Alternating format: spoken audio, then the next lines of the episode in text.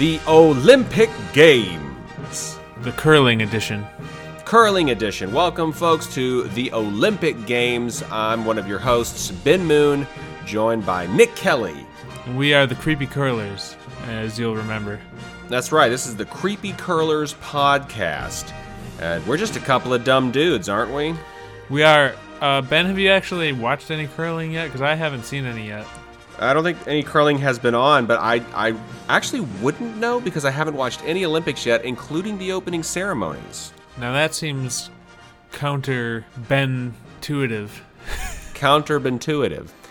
It is. As we, it's, it's. Look, it's no secret that I love the Olympic Games. Uh, the only sports I really watch are the Olympics and motorsports, and I am I cannot find it within me to get excited about these Olympic Games. Um, you know, a number one, it's in China, and there's a lot of human rights abuses there going on, and uh, they're the, really the only they're they are the site of this these Winter Olympics because all the other countries pulled out of the running.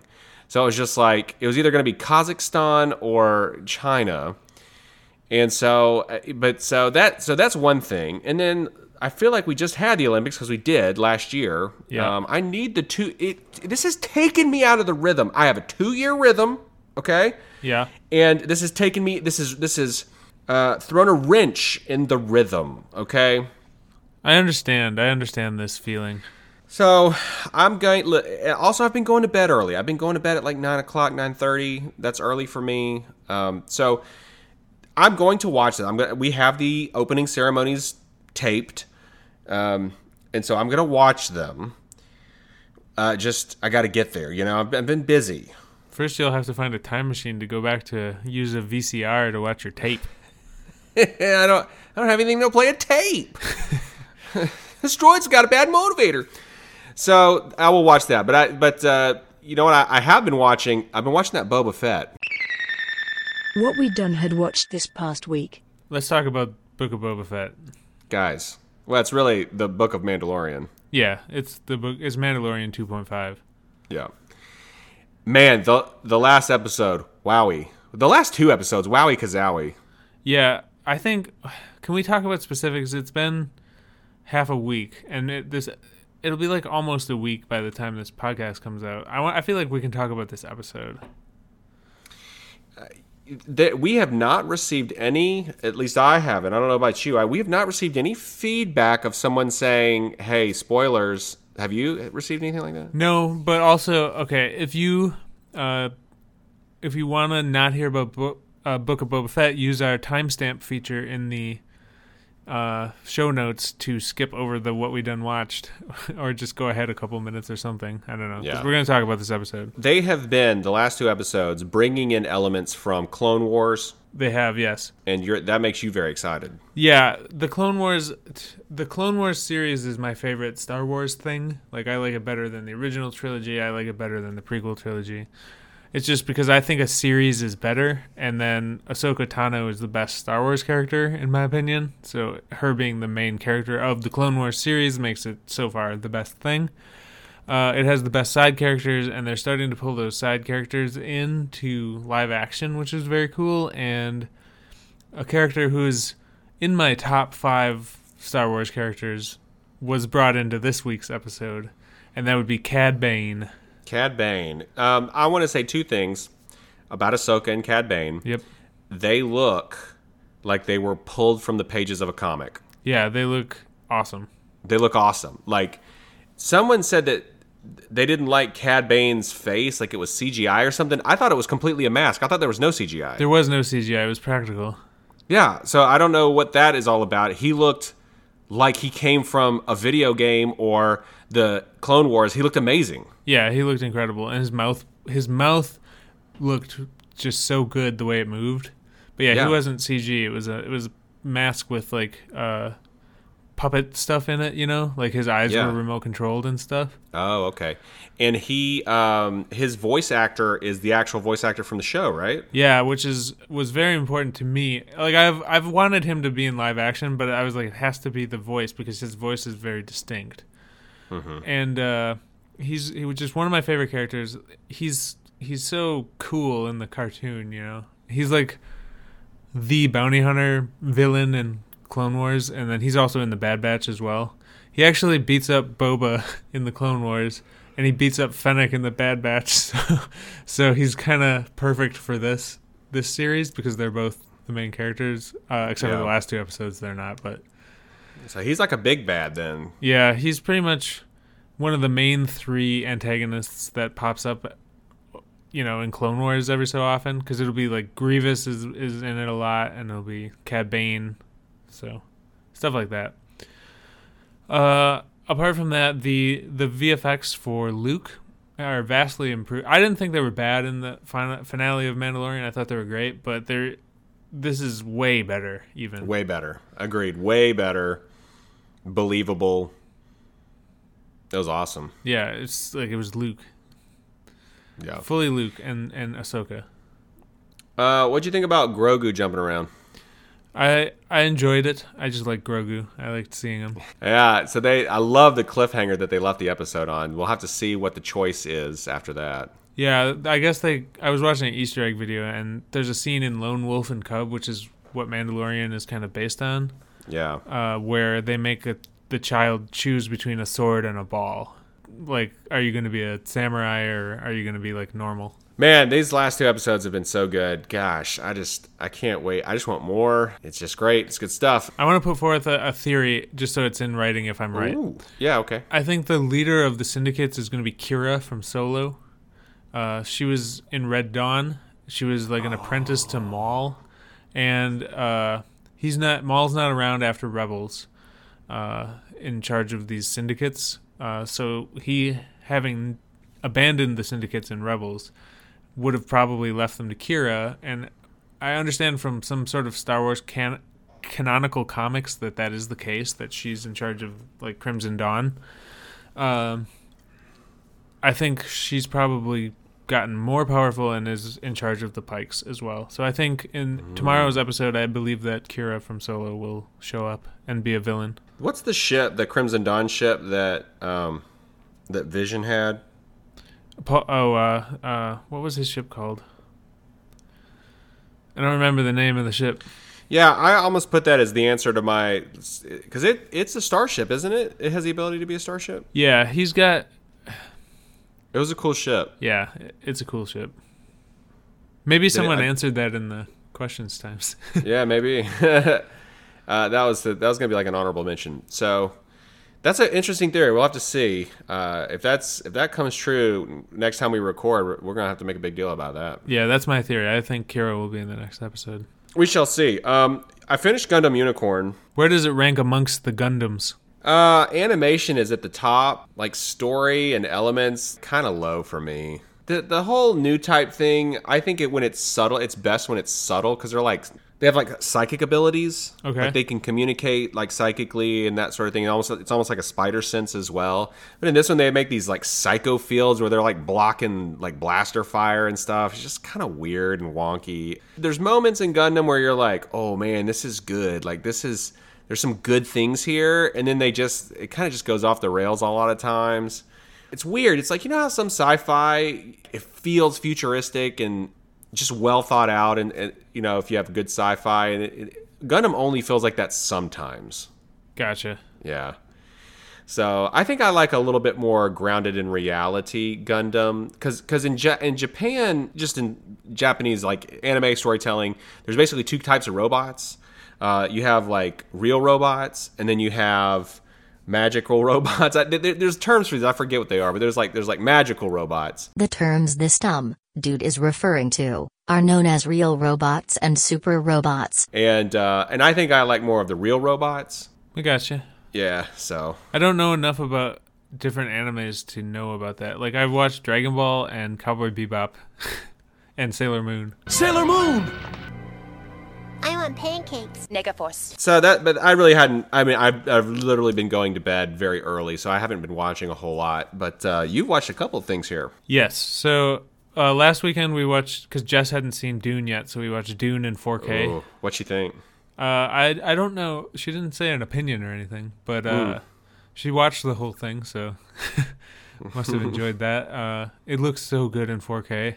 I wish that I had surround sound though, because I feel like that Rebecca Ferguson whispers so much and it's so hard to hear her. I feel like it's designed for surround sound. My Sony uh, headphones the are like 7.1 or 5.1 or something. I'm gonna watch it with headphones. That's probably a good. Let me know if you can hear her better because Okay. I was struggling. I'm also I don't have the best hearing.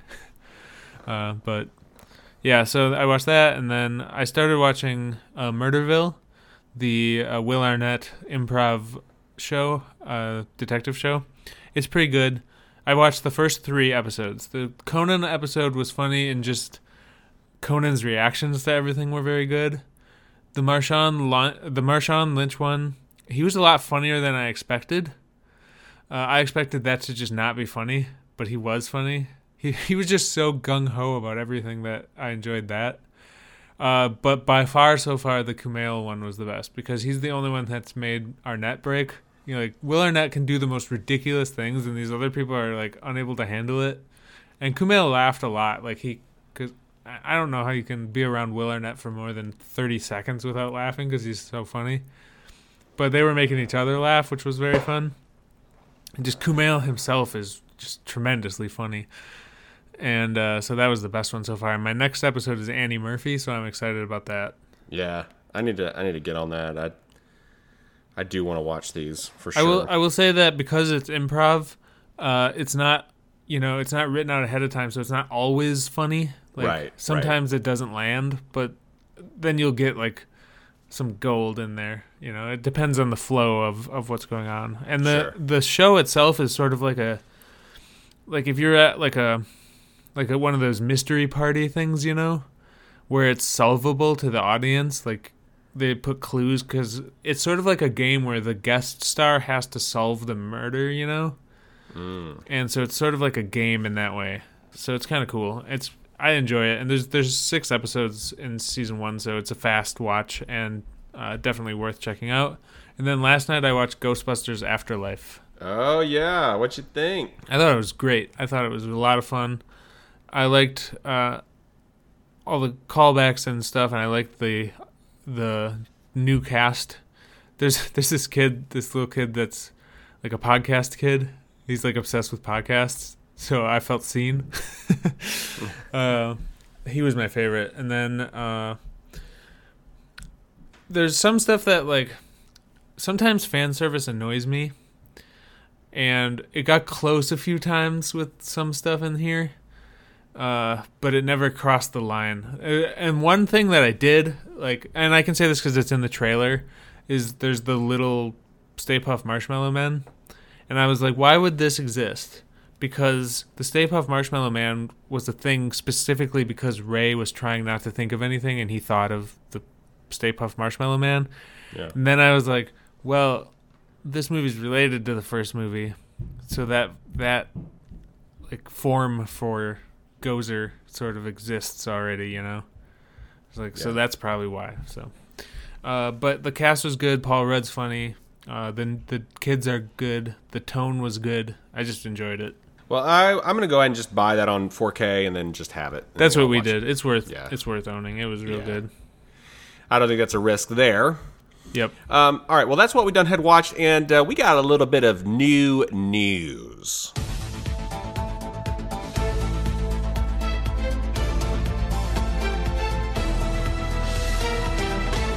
This is the Dumb Dudes News Network. Yeah. This first one on here, I'm only putting on here because I reference this game so much. But uh, apparently, they're making a, a TV series out of American McGee's Alice, the game that sat on the shelf at the Saukville Walmart in Saukville, Wisconsin, for at least eight years. the, this game is like a weird, violent, dark Alice in Wonderland puzzle solving game, I, I believe. The TV adaptation is being written by David Hayter, who is the voice of Snake on Metal Gear Solid, David Hayter, Snake. and the writer of X Men from the year 2000 and the Watchmen movie that Zack Snyder made. David Hayter. Now he's writing American McGee's Alice. Sarah Michelle Gellar owned the film rights to this herself personally for a long time. I don't know if she sold them or if she's like a producer or something. That's random. I feel like she was like, maybe I can do something with this, and then now she's like, I don't really want to do stuff like this. No, She's like in full mom mode. And I wonder if she has enough money to you could just retire. Probably. She just does what she likes now. Like she just she's very family oriented. To me, it's like once you have maybe more than ten million dollars like in your bank account, like why do you keep working? Why would you keep working? Well, this is like the arts, you know. So people do it cuz they want to. Yeah, that's true. Because if I was retired at like now, I'd just do art. So Yeah. So this is art I get for it. them. This is art. Yeah. Okay. Well, I don't. I have no connection to this. I never played this. I don't like necessarily like. I love Alice in Wonderland stuff, but I don't know about this. I have never played it. I don't I wouldn't like it. I don't like dark violent things. Yeah, me G- neither. generally, especially if it's like something that's for kids and you turn it into that I hate. yeah. Uh, I just had to bring it up because of how many times I've talked about this game. You know, Yep. Uh, I'm more interested in this next thing. this next thing is the best. Uh, so we we talked about this a lot because of Kevin. The, the SWAT Kats met its demise too early back in the day.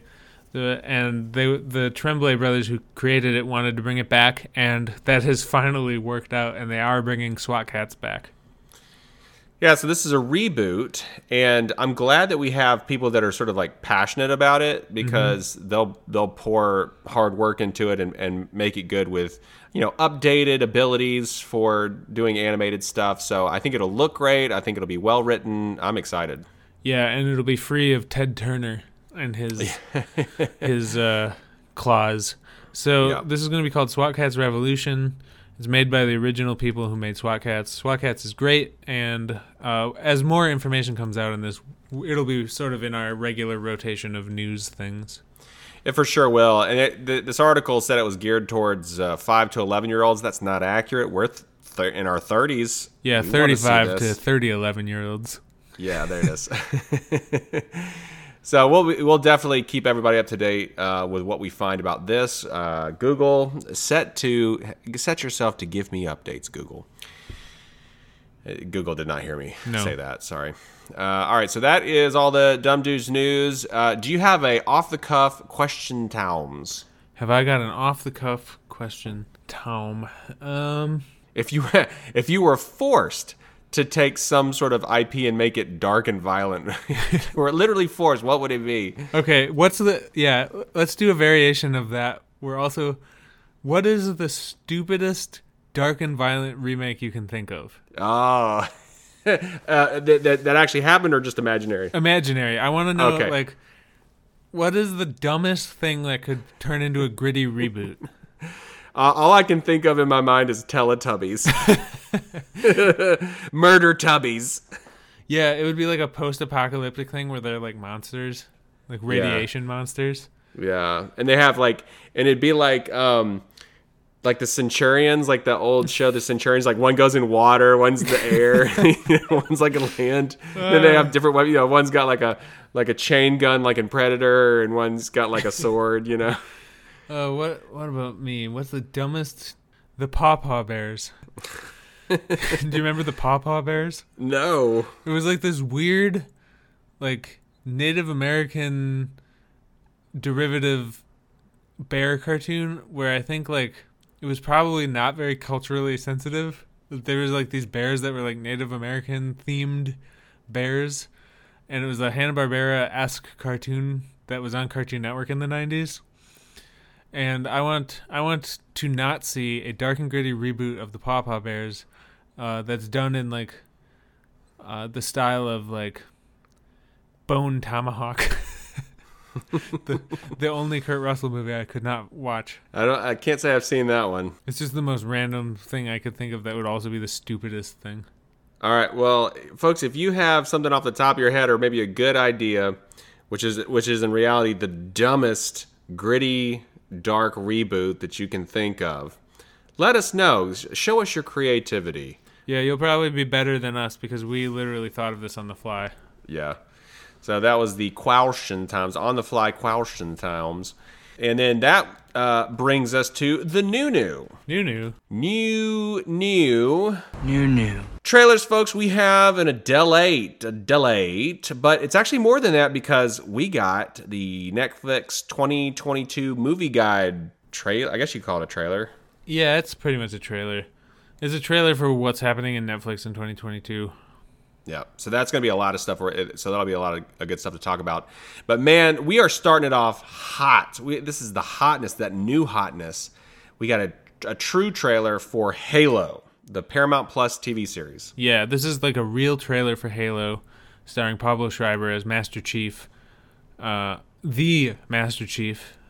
Don't don't don't forget, and uh, of course Jen Taylor as Cortana. This looks awesome. It did not disappoint in the least. Yeah, I don't know much about.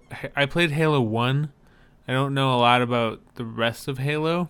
From what I could tell from this trailer, the plot is different than the game A little bit, yeah. So yeah. they ta- they've taken some creative liberties, which I'm sure some people on the internet are probably crying about right now. Oh, sure, of course. However, the aesthetics of this are so perfect that it should, to me, overpower any slight storyline changes.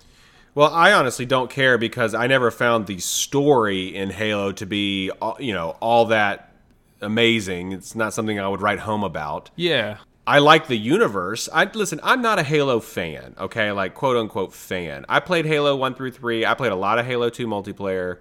I like Halo. I like it. I'm not. I don't like it enough to make a costume from it. Although I have a lot of friends who are into Halo and they want me to. I, am not going to do it. But I tell you, I cannot wait for this. I think this looks so good. I think the costumes and props look amazing. The special effects look amazing. Uh, you know, it's we've been wanting this for a long time. I've always wanted a live action Halo, and I, you know, I think this is a great place for it. You know, a series. Um, they can kind of flesh it out, and uh, so I look forward to what they're going to do with the story because I have no. I'm not precious about the Halo story from the games. yeah, I think we're on the same page here. I agree with everything you said. I really like the cast as well. Bokeem Woodbine is in this. Uh, People may remember him as Shocker from Spider-Man: Homecoming or from season two of Fargo, and actually he was in Ghostbusters: Afterlife. It has. Looney is Looney Lovegood in this? Is she? Is it Luna Lovegood that plays the female, uh, one of the female Spartans? Oh, maybe. Uh, I don't know her name, so I don't know how to tell on IMDb. Natasha McElhone is Dr. Halsey. Charlie Murphy is is somebody. Yeah, sorry, I don't know enough about Harry Potter or Halo to know that. I know that Burn Gorman is in here. He was great in Pacific Rim. He was Charlie Day's partner in Pacific Rim. Nick, we're gonna find out if this is Looney Lovegood. What's her name? Evanna Lynch? She's not in it. It's not her. Okay. Somebody was just must have thought she looked like Luna Lovegood. Yeah. Confirmed, Luna Lovegood is not in Halo, guys. Yeah, I don't know who thought she was, but stop trying to trick us. That definitely wasn't us who were wrong. Hey, hey, hey! Stop trying to trick us. Stop it. Get some help. And if you don't care about video games or Halo, this just looks like good sci-fi, so it's win-win in my opinion. Yeah, honestly, that's the way you should go into this. Like, it's like, well, I don't care about Halo or video games. Like, just go into this saying, oh, do you like sci-fi? Yeah. Oh, go into this as just looking at sci-fi. Yeah, it looks really good. I want to watch it. And then plus I have Paramount Plus, so Well, you know, traditionally, I have always said that I liked, uh, you know, Ma- uh, is it Man of Steel that I like? Yeah, Man of Uh, Steel. I I don't know. So what's is it Superman the Zack, Zack Snyder Superman in it called Man of Steel? Yeah, you like the movie? I thought you just liked the trailer. No, no, I I love the movie. I love the movie because I went into it with no expectations and was like, "Oh, this is a sci-fi." But I went into it like like very early in the movie. I was like, "Oh, this is a sci-fi," and so that was my mindset when I went in, and I liked it because I didn't view it as a Superman movie. I viewed it as a sci-fi movie. I saw it as a weird, thinly veiled uh, Ayn Rand uh, metaphor, and I didn't care for it. It's very libertarian in its ethical boundaries. What was Man of Steel? Man of Steel. It's it's like Atlas Shrugged vibes. I don't know enough. I've never read Ayn Rand, so I'm not like I'm, I'm unable to make the connection. I it, it was too much for me. I, I I couldn't get past that when I was watching it. Interesting. I've never heard that before. Well, I might be the only one who thought that too. yeah, I don't I don't think I've come across that uh, that connection there. Hold on, another another Google segment. What if I Google Man of Steel, Ayn, and it auto completed? Oh wow. There's a lot of articles, but I'm not going to read through them. So a lot of people made that connection. Oh okay okay yeah I had no I, I had no idea that was a thing. I basically went in, went into it like a dum dum, just just watching a sci-fi because I'm not a Superman fan or anything. Yeah, me neither. Halo, we're in. I don't know. I don't know. Do I have Paramount Plus if I have like Hulu or something, or do I have to like get it separately? It's a separate thing. I I got 10 months of it free with my TV when I bought my TV, so Oh, I have it okay, free right now. Which should overlap with the start of Halo.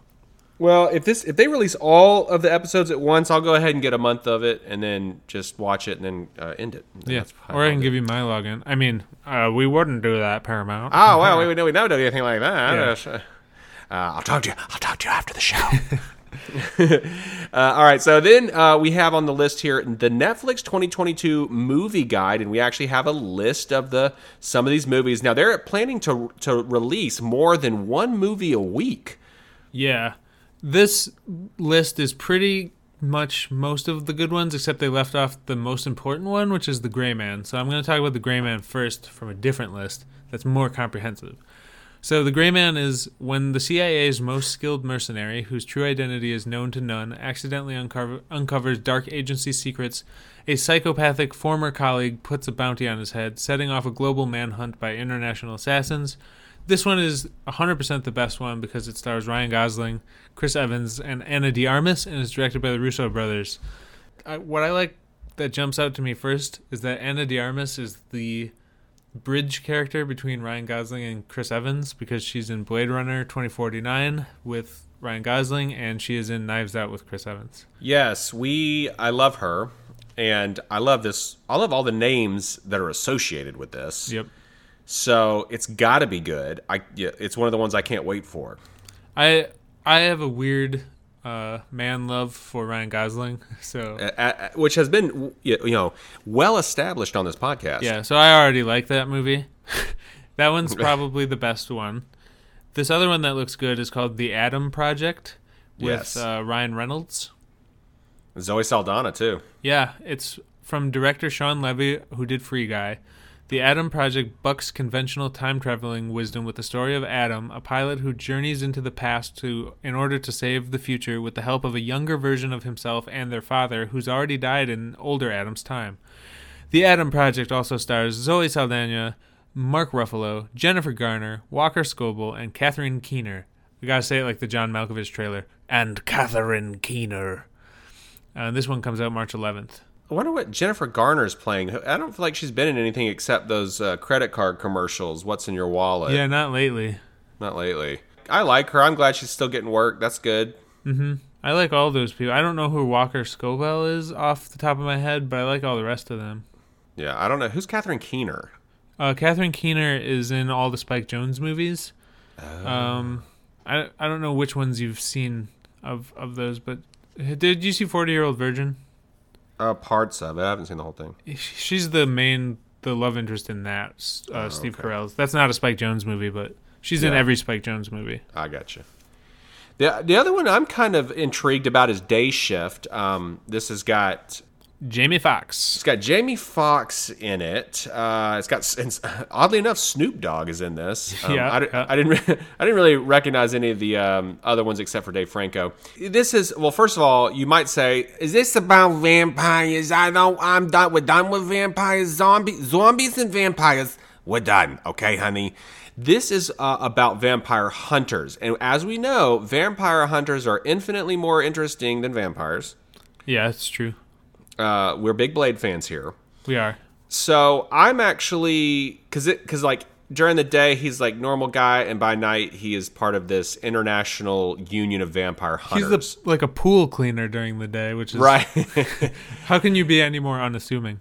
yeah. So I I'm looking forward to this uh, just because I like I like vampire hunter stuff. I also uh, enjoy Dave Franco. I find him to be the superior of the two Francos. Uh, I think we're all in agreement here. Uh, his brother's kind of problematic too. Yeah, his brother's a creep. Dave Yeah. Franco is a, a funny guy, and he's married to Alison Brie, and she seems happy with him. I did not think I knew that. Yep. Well, um, I hope you have a happy marriage, guys. Uh, there, the other one that uh, st- obviously Pinocchio, we've talked about that, but th- I'm kind of intrigued about the School for Good and Evil. Is this like a YA book that they made into a show or something? Uh, movie? yeah, I it has to be. Charlize Theron looks like uh, kind of like Johnny Depp in Tim Burton's uh, Alice in Wonderland in this. a little bit. yeah. Uh, this is directed by Paul Feig. He's funny. Uh, Laurence Fishburne's in this. Oh, Michelle Yeoh's in this. We have Charlize Theron, Kerry Washington, Laurence Fishburne, Michelle Yeoh, uh, Ben Kingsley, Patti LuPone, Rachel Bloom, Peter Serafinowicz, and Rob Delaney. I've heard of all of those people. The plot is it revolves around Agatha and Sophie, two best friends whose relationship is put to the ultimate test, and that's it's from kids' books. So Yeah, they go to a magic school for fairy tale heroes and villains. Are we going to see um like traditional fairy tale heroes and villains? Like are we going to see like public domain? Oh, you mean like that one movie, the Legends? What was that movie? Tall Tale. Ah, yeah. Sort of the same thing. It could be, but we also can't skip over Spiderhead because that was directed by none other than our our tone god Joseph Kosinski. Oh, yeah, we cannot skip over that. Yeah. Um, Spiderhead uh, was uh, imagines a near future where convicted criminals like Rachel and Jeff are offered the chance for shorter prison stays in exchange for participating in experimental drug trials overseen by Warden Abnesti, played by Chris Hemsworth. Uh, guaranteed, the tone of Spiderhead is one that I will be interested in because it is Yep. Joseph Kosinski. The music will be awesome. Yep. All the things you say are true. Yep. There's there's some movie called Slumberland which features like J- Jason Momoa with antlers and he lives in a closet. Yeah. and he wears a top hat like the Mad Hatter. Uh-huh. Uh I don't know much about that one. Chris O'Dowd's in it. He looks like me. Uh, Kyle Chandler's in it. He looks like Ron Livingston. Uh, wait, this just in. This just in. Missy has just informed us that some people are fixing Cad Bane because they thought he didn't look accurate enough. Who- I don't know who these people are, but I couldn't disagree more because he looked just as I would imagine him to look like in real life. There's Duros in live action Star Wars, like the alien race that he is, the Duro. They're in the cantina in the first one. He looks just like they do, except he's wearing the clothes that Cad Bane wears. Would they just make him cartoony?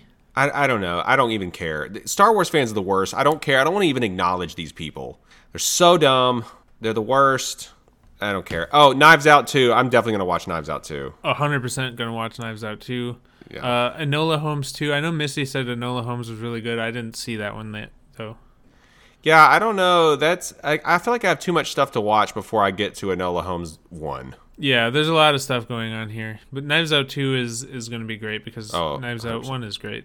The there's a clip in here of the Adam Project though, where it's like they have some really cool special effects and like really cool weapons and, and such, and like gadgets and whatnot. Oh yeah, he does that flip with that stick.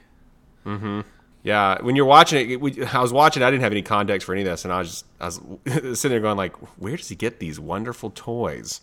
But he's from the future. That's what I was thinking as well because he's got that ship, and then Zoe Saldana has that gun, and Yeah. Just good. Uh, all right, so that is all the Netflixy flicks stuff coming out, um, and then we have a trailer for After Yang.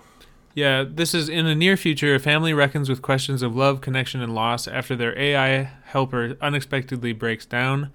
So this is with Colin Farrell. It's an A24 movie, which means they spent their time on it. I haven't heard of a lot of the other people other than Colin Farrell that are in this, so I'm not going to talk about the cast much. But this is an AI ethics movie, which is one of my favorite subjects. You know, I have I haven't thought much about that, but when you put that on the time, I was like, oh yeah, like I'm into that stuff too, like uh, Devs and Ex Machina, well, basically uh, Alex Garland's movies. You know, Yeah, that and Battlestar Galactica and and the Quarians and the Geth and I just Her. that's my favorite thing. Her, yeah, just I love that kind of stuff. Yeah, it's really good. This is um I, I wonder if this is going to be a slow burn. I mean like it looks like they put a lot of effort in like the cinematography and things like that, but uh, is it going to move too slow or are they going to keep it keep you thinking as you as you watch it? I, I wonder what the the pacing is going to be like. If I know anything about A24 movies, it's that it will be uh, like a slow burn, and then at the end there will be like a powder keg explosion. Ah. Uh, I, I'm not sure if that's always the case with A24, but in the movies that I've seen, it sort of is like that. Did A24 sort of replace M. Night Shyamalan in that sort of tactic? Yeah, but they've they're much more effective at it. Yeah. yeah. Yeah, probably so. Part of the words that they put on the screen on this is like people's reviews of it. And uh, they said it's a something about how it- it's an interesting uh, like take on what it means to be human. I'm sort of interested in in what that means. yeah, having having taken my fair amount of philosophy and ethics c- courses in college, that's I'm always obsessed with that kind of thing. So I love that kind of stuff. Yeah. So we we may end up watching old uh, After Yang. Yep. Yep. The next trailer we have here is The Offer. Yeah, this is it's Miles Teller week. He's he's in one of, he's in that Joseph Kosinski movie as well as this one. Uh, he's he was he was Reed Richards in the very bad 2015 Fantastic Four. So Mm. I didn't I never saw that one because I love Fantastic Four too much. But this is Oscar-winning producer Albert S. Ruddy's never before revealed experiences of making The Godfather from 1972. Now I'm gonna be honest. This is probably an unpopular opinion, but I don't care about The Godfather. Do you? I like Godfather 2 more than 1. I don't like Godfather 3. I never made it to three.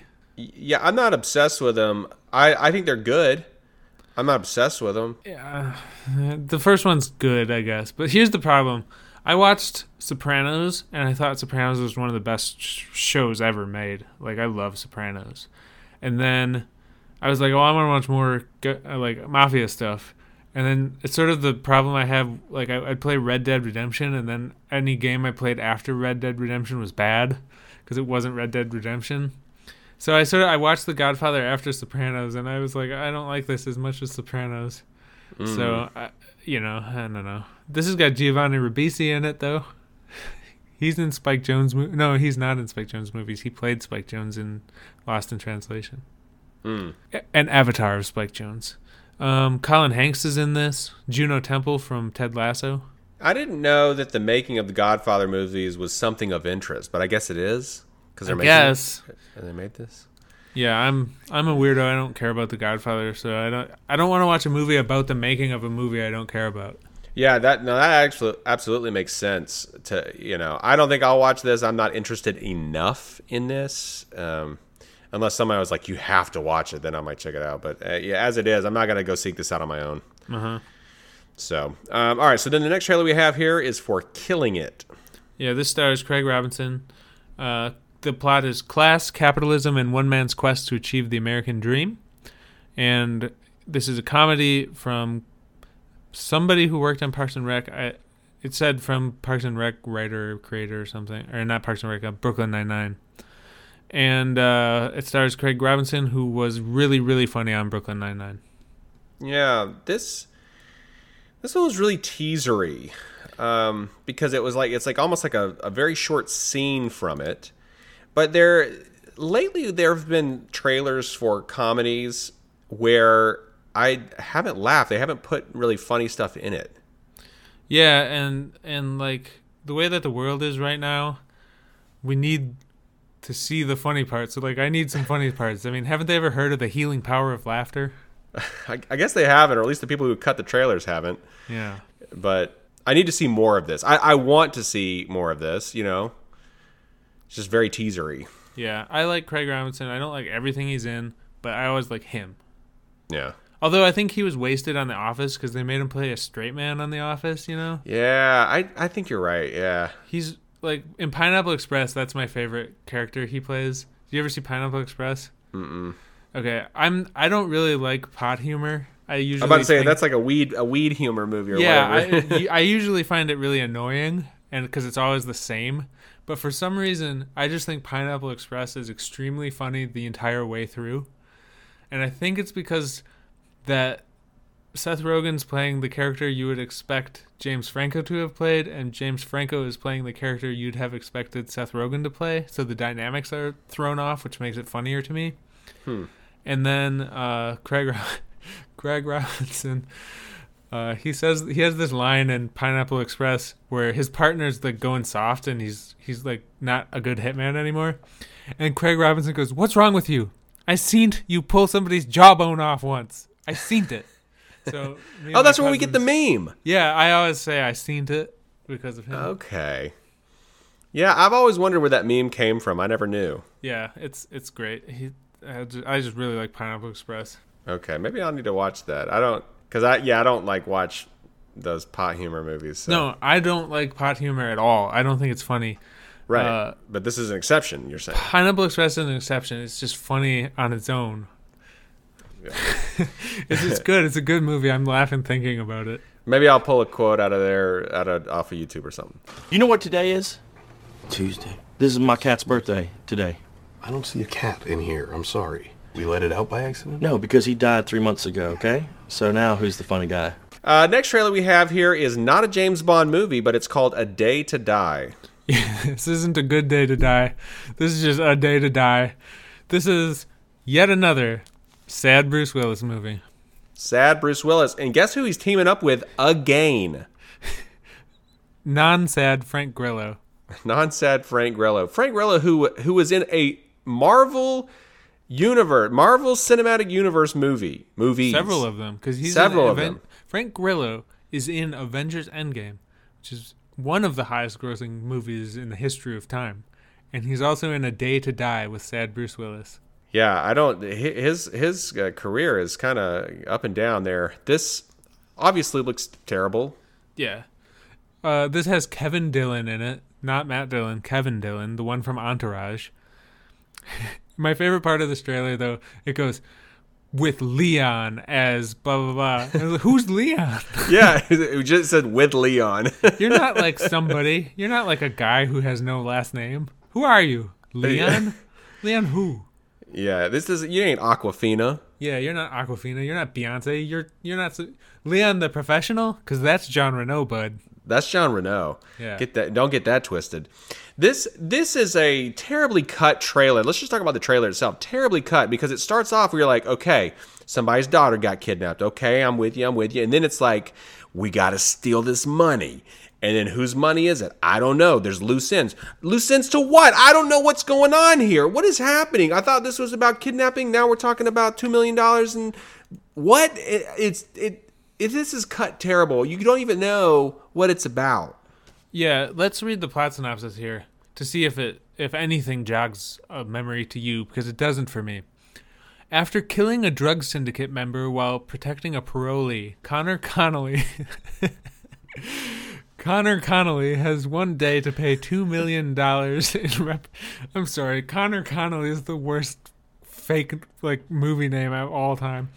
Terrible. Uh, a day to pay two million dollars in reparations he doesn't have to Tyrone Pettis, played by the Leon.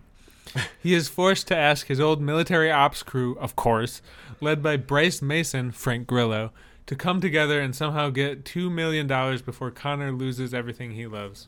Yeah, this is bad. This is a bad one. It I don't just- think Bruce Willis even spent a week filming this one. he may not have. He, he, this might have been a two or three day shoot for him. Mm-hmm. Do you think they sometimes just put two cameras on him and they use this angle for one of his other Saban movies and this one for one of his Vertical Studios movies? They might because a lot of the shots may not even be him talking, and so they don't even cut. They just roll. And as he's, you know, as he's sitting there waiting for the next take, he's just waiting. He may make a facial expression. He may turn and look, just like that that trailer from a couple weeks ago. It's just dudes turning and looking. You know, they may just get shots of that and just reuse it. Like they basically use B-roll footage and they take a couple of, they do all his lines in one day, and then every and then basically that same day all the b-roll is taken of him just looking around and like leaning back in his chair and stuff and so maybe it's one day shoot for bruce willis A new theory emerges. one day shoot for two movies I have a new one, even even newer. I just Oh, thought of this. okay Do you think that Bruce Willis is not actually in any of these things and he's licensing out his likeness to deepfake technology? nick did we just crack the case Is this it? Is these are these deepfakes? are these deep fakes This man can't be in a hundred movies a week. He's in. We have every single week we have a sad Bruce Willis movie. We do. so even if it takes him a week to film a movie, he's putting them out faster. Like we literally have one every week. this could be. We got to make a podcast. Look, th- this uh, this podcast ends at episode 125, and then we go into an investigative journalism podcast about why Bruce Willis is sad. We'll call it Free Bruce Willis. Call it Free Bruce Willis, and it'll be the next serial. I think so. Yeah. I have a. I honestly am starting to question reality of whether he's in these things. Guys, we got to get to the bottom of this. We got to get to the bottom of this. Th- th- Maybe I'll call that this episode "Nick cracks the the case." Because I even like even think about it. He's easier to replicate than Mark Hamill because we've seen them do it in Looper with Joseph Gordon-Levitt. They turned him into Bruce Willis. They did. I was joking at first, but now I'm not. Hey, sometimes jokes turn into case cracking. or as Sidney Powell would say, release the kraken. yep. Or Liam Neeson. Or Liam Neeson. L- Liam, Liam Neeson trying to do his American accent. I'm Liam Neeson. I'm a I pass as an American. Hello, I am from Oklahoma. Uh, I wasn't born here. I came over on a boat. Liam Neeson is turning he's turning into a pirate. Gar. Liam Neeson's a pirate. Commodore Neeson. You know what they say? They say he can't be killed. They say he drinks blood. They say. They say, I say it's time for the next trailer that we have on the list here, which is The Last Days of Ptolemy Gray. Suddenly left without his trusted caretaker, Ptolemy Gray is assigned to the care of orphaned teenager Robin. When they learn about a treatment that will restore Ptolemy's memories, it becomes a journey towards shocking truths. Uh, this trailer had sort of like a Flowers for Algernon vibe, where it looks like he's gonna get all these memories, and then they're gonna maybe start to go back away, fade away again. That's exactly what it sounds like. Uh, Sam Jackson plays a good old man. I'll tell you that. He plays a convincing old man. Yeah, and also the makeup in this movie is really good because they're like switching his age around, and I don't know which one's the real Samuel L. Jackson. I mean, he is old. He's in his 60s, isn't he? I think he's like seventy at this point. Oh, he may he may be. So this uh, the the premise is interesting. Like, what if you could have like perfect recall from like even your childhood? That'd be pretty. That be you could be powerful with that. I could see that would have benefits, and also you would have to be able to perfectly recall all the cringe things you've done in your life. Yeah, that is true. It's a blessing and a curse, isn't it? Mm-hmm. But yeah, he starts to lose it, so that uh, that that's how they can make a, a whole season out of this. Yeah, I mean, it's I think it's a movie. Oh, oh, is it a movie? Okay, it's it's on uh, Apple TV Plus, I think. Yeah, no, it is a it is a series. Yeah, you're right. Got to have that content, man. You gotta you gotta put a few twists in there to get that content. Did you see that uh, commercial for Apple TV where Jon Hamm was getting mad about how many people were had their own shows on Apple TV? No.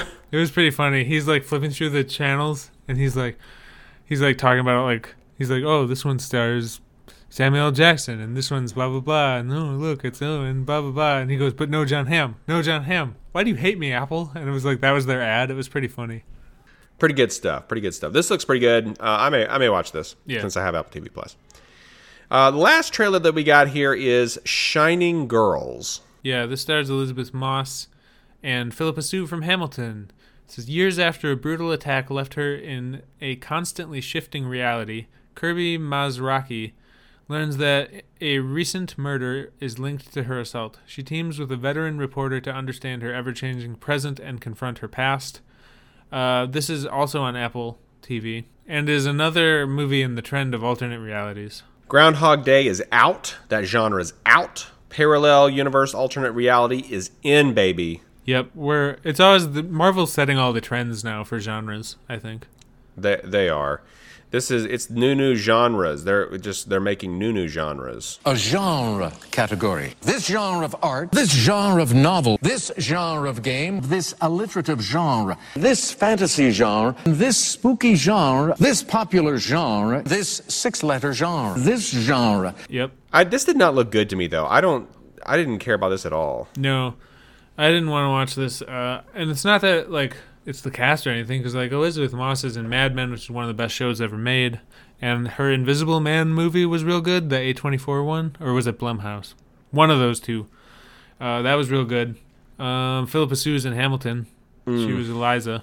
I haven't heard of pretty much anyone else in this movie, but it, all- it doesn't look good.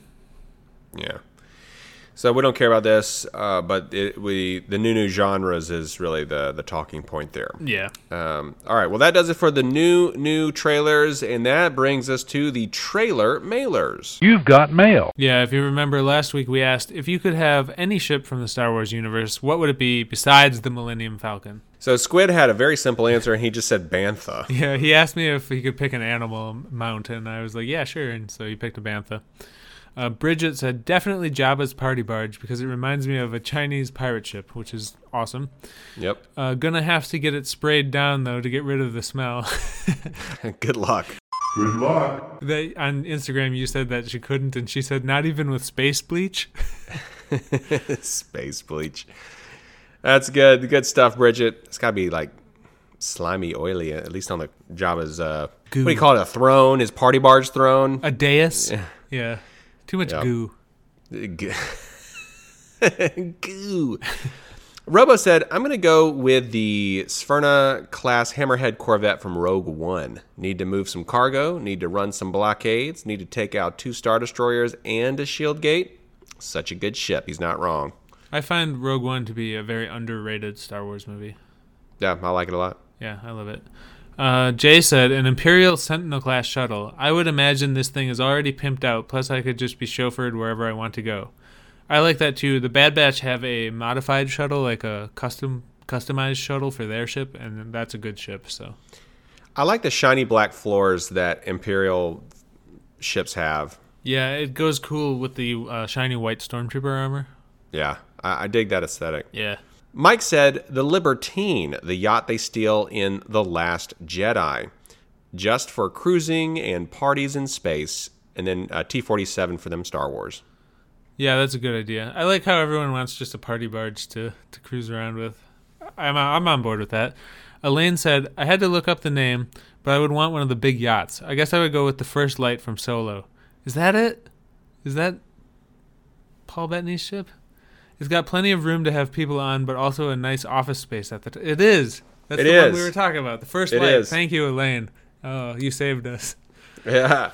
So, Elaine, yeah, you definitely were thinking kind of like me. Uh, this almost made my list as well. So, Yeah, uh, hopefully Dryden choice. Vos isn't on there stabbing people with vibroblades, though. You know, I don't want that. Was did yeah? Were those vibroblades or were those like electrified? Because they were weren't they red or something? Yeah, they might have been like electrified. Yeah. Uh, ben Mayo said, "Crew included?" Question mark. I think I'd have to go large. The Executor, Darth Vader's ship, or even uh, uh, even a Death Star, though they are frequently referred to as a space battle station. But they have warp drives. He's not wrong. It sounds like a ship to me. Well, I, I think we can't argue with you there. And now he says if the crew is not included, I think Lando Calrissian's Lady Luck could be piloted solo. Lando always had a good taste in ships. He's not wrong. Uh, I like how he included the the disclaimers about the warp drive, and because he knew that that the Death Star would be questioned as a ship by Yep. me. but Yep. you know, yeah, it does. Ha- it can go in in lights. You know, it has a warp drive, so it it is a ship. It can convey you across distances. Yep. Uh, Kevin wrote in by email, of course, and he says, as impractical as as impractical as it would be for general travel, I just can't say no to that sleek, sleek A-wing. And then he also said, also shout out to Quick Nicholas for making my SWAT Kats reboot dreams come true, a bona fide gift for me. Did Quick Nicholas he, he he brought that gift? Yeah, I think he referenced that in the like, what did you want for Christmas or something? I I forget the context of it, but there was a SWAT Kats thing. Yeah, I can't remember anything Quick Mickey ever says. Yeah. Plus, Kevin just asked for that whenever we do the reboots.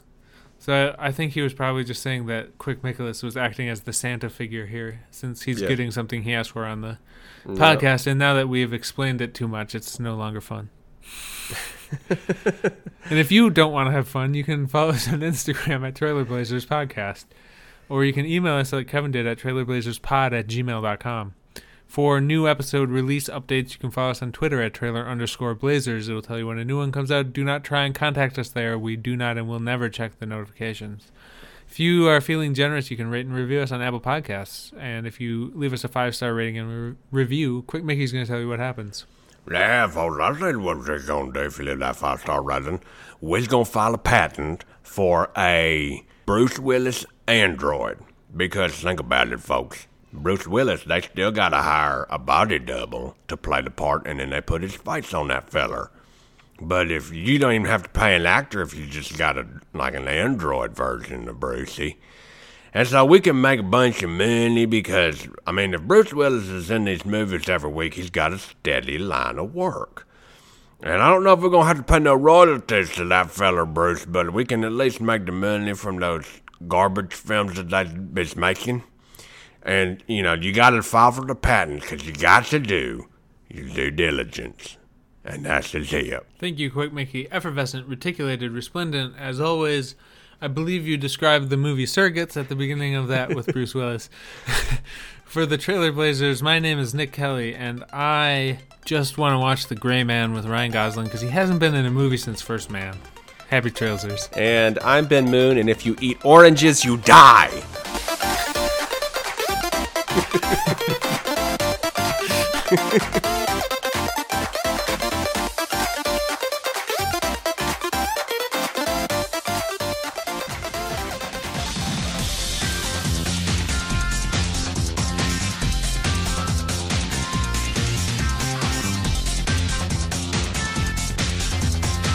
And welcome back, folks, to the video games One quarter portion. of the show. We didn't have any stuff to talk about. uh, Was it the last week or two? But hey, we got some stuff to talk about now, buddy Bowie. Yep.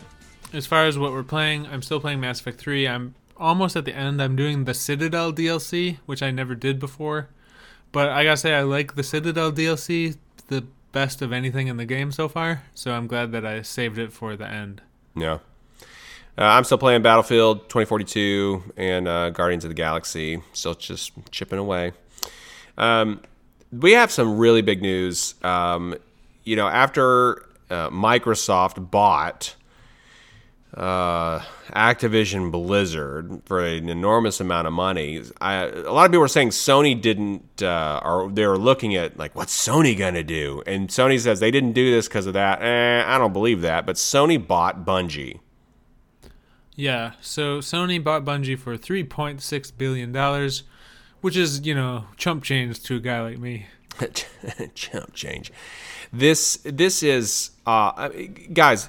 It came right on the heels of Microsoft doing this. It obviously is in response to that. I mean, maybe they had been looking at it or thinking about it, and they were like, "No, like, we just got to pull the trigger." But like, come on. Obviously, it's related to It has to be Microsoft. related in some way. Yeah, honestly. Um, I think this is a good move though, um, because Bungie does. Uh, there's there's two things Bungie does really well. Oh, there's three things. One is the the gunplay in Destiny is second to none. Nothing feels as good as Destiny. Nothing. Nothing. Hard to argue that. The the the auto aim, uh, with, you know, just playing with a controller, just the feel of the gunplay. There, it's it's nothing controls as good. So so Bungie knows how to do that. The other thing they know how to do is make uh, perennial content. So people still love Destiny. Missy still plays Destiny. My fr- other friends still play Destiny. It is people still play Destiny hardcore and and will play it for you know a thousand hours. Uh, and they and so they they know what they're doing there and not everybody does. I mean, think about Anthem. BioWare may try to make Anthem, and it was kind of very yeah. Destiny like, and they could not do it. no. So, not everybody can do it. Um, so, they do that really well. And they also do, I think they do lore pretty good. Like, the lore in Destiny is, is pretty fun. So they can do all these things, um, and this brings us to another piece of related news: is that they are spending over a billion dollars to retain the developers at Bungie, um, because you know when when companies get bought out by other companies, it's not always great. I know this firsthand. Okay, it happened at the last job I was at. So it's it's not it doesn't always go great, and so they are. I know that they're leaving. They're being very hands off with with Bungie, but they're also paying a lot of money to retain these developers, and and and I think it's you know it's like 1.2 or 1.5 billion dollars or something like that. I think it's worth that price, honestly, because they are going to make w- many more billions of dollars by keeping these devs on because they know how to do these things. They know how to keep people playing and buying content. Yeah. I'm not entirely sure what is going to happen with this. I have a friend who works at Bungie, and I, I would very much like for her job to not be in trouble. So I hope that she's kept happy at, at this as well. Yeah. So I don't know. She's not a dev per se, but Well, apparently Bungie has nine around 900 people that work there, and they are actively hiring. So there was immediately job postings for new positions at Bungie, and they had even said, "Hey, this will allow us to do things that we weren't previously able to do." So you think like, gosh, you got a you got 900 people that work there, and you're not able to do everything you want to do. Uh, they must have pretty big goals and dreams, and so I know Sony does because I know Sony wants to take some of their properties and make uh, give them to Sony Pictures and have them make series, um, movies, things like that, which makes Yeah. sense. Especially if Halo does really well on Paramount, you know Sony's going to want to do that, right? yep. Um, so, yeah, I think uh, I think this is actually probably going to be good in the long term, just because they're going to pump money and uh, and really give Bungie the the the ability to do everything it wants to do. Yeah. Yeah, hopefully that works out. Yeah, hopefully it does. Uh, here, you know what a pur- what purchase I'm not as excited about is that New York Times bought Wordle. Yeah, I saw that, and I I don't play Wordle. I'm one of the eight people who don't, uh, just because I don't I don't care. But I thought about all you guys who post your little Wordle squares all the time when I saw this because there's no way that this is going to remain free to play for long. Nope, there's no way. We all know it. It's it's it was fun while it lasted.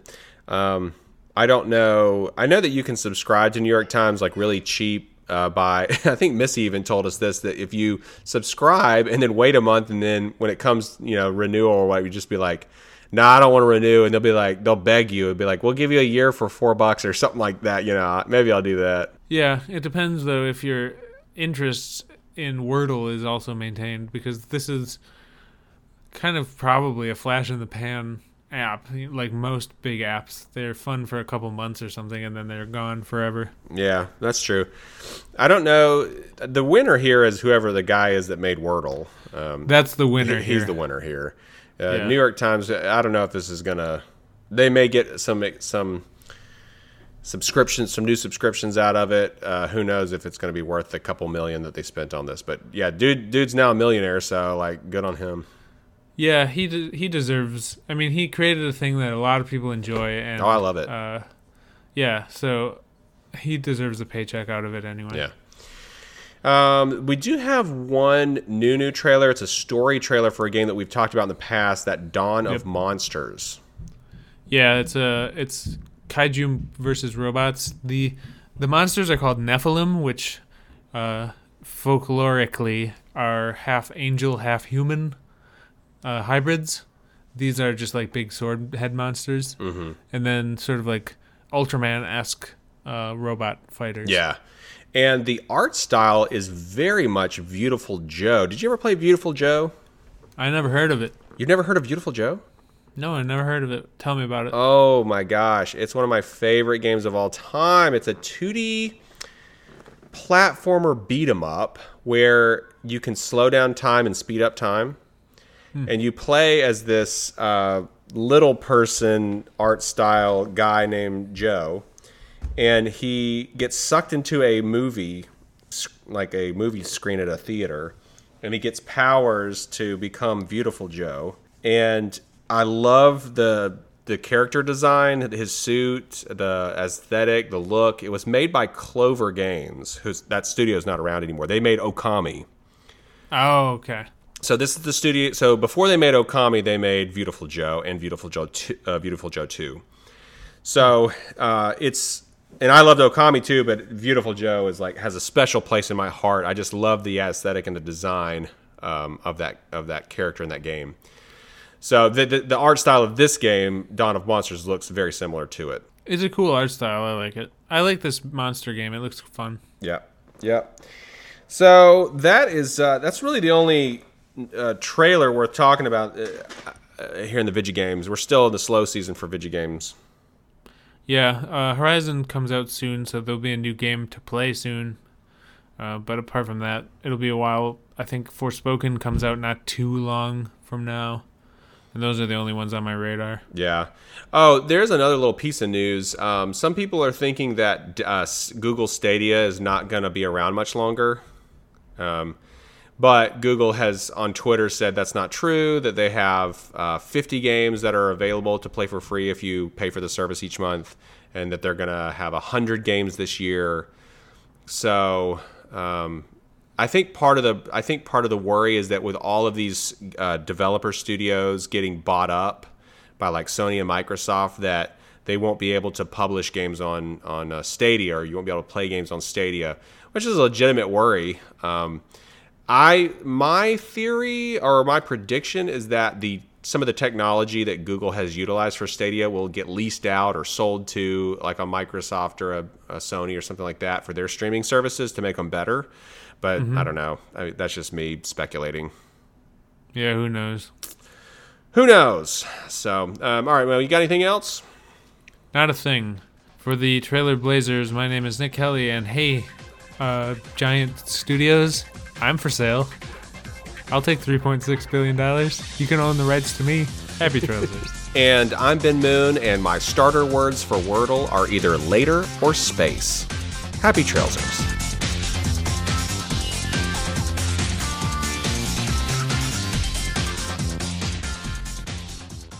This is uh, about Armageddon. And as we know, Armageddon. is infinitely more interesting than vampires. We're done, okay, honey?